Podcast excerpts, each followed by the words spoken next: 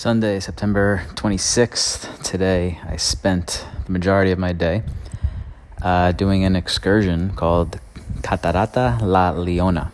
It's a uh, waterfall or a waterfall tour, hike, swim, trek, uh, all, all rolled into one.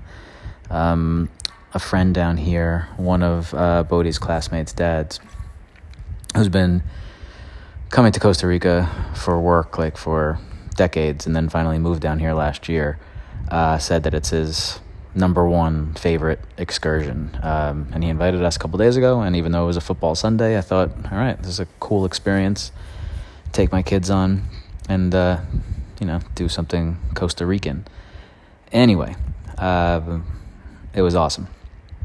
Like, straight up awesome. Brought both kids, debated bringing the youngest. Uh, my wife was very hesitant about it because we, we heard that you would be, you know, fully submerged in water at certain times, and there's some tough hiking and mountain climbing and traversing like with a rope through water and walking across river on rocks and some um, challenging stuff. But I said, you know, I asked my friend. He said, "Oh, he could do it. I've been there with the younger kids; they can do it." Anyway, it was uh, it was all of the above. It was a hike. It was walking through water. It was getting into water like along a rock trail with a rope, like pulling yourself in. And we ended up like in this little cave, like behind a waterfall, and just kind of chilled there.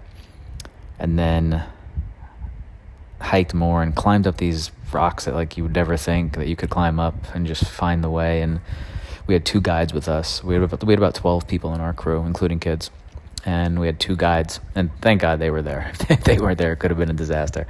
Um, my little guy Dre had a couple moments where he was scared and said, "I'm scared," and was crying a little bit. And he um, he worked his way out of it and ended up fine. And he ended up do, he he did everything that anyone else did. He didn't like bow out I got to jump off like a mini cliff into like a rapid, which was cool. I'll probably once I get the pictures organized because so many different people were having cameras or whatever. So in the next couple of days, I'll probably post them somewhere on Instagram. Um, and I missed most of football, and it was still, you know, I didn't really care that much. And we ended up, I think it went longer than it was supposed to. Like I think we extended in the middle, which was probably probably a mistake because by the end, the kids were like I want to go home. I'm hungry. Like, get me out of here. Um, it ended up being probably close to four hours out, out and about in the world, in the woods, in nature. Um, I would definitely do it again. If you guys come to visit, we will try to take you because it's uh, it's that cool. And once my wife is up and running again in, in full full form, she would definitely want to go. And uh, it's just a really fun, exciting, adventurous um, day, and uh, glad we did it.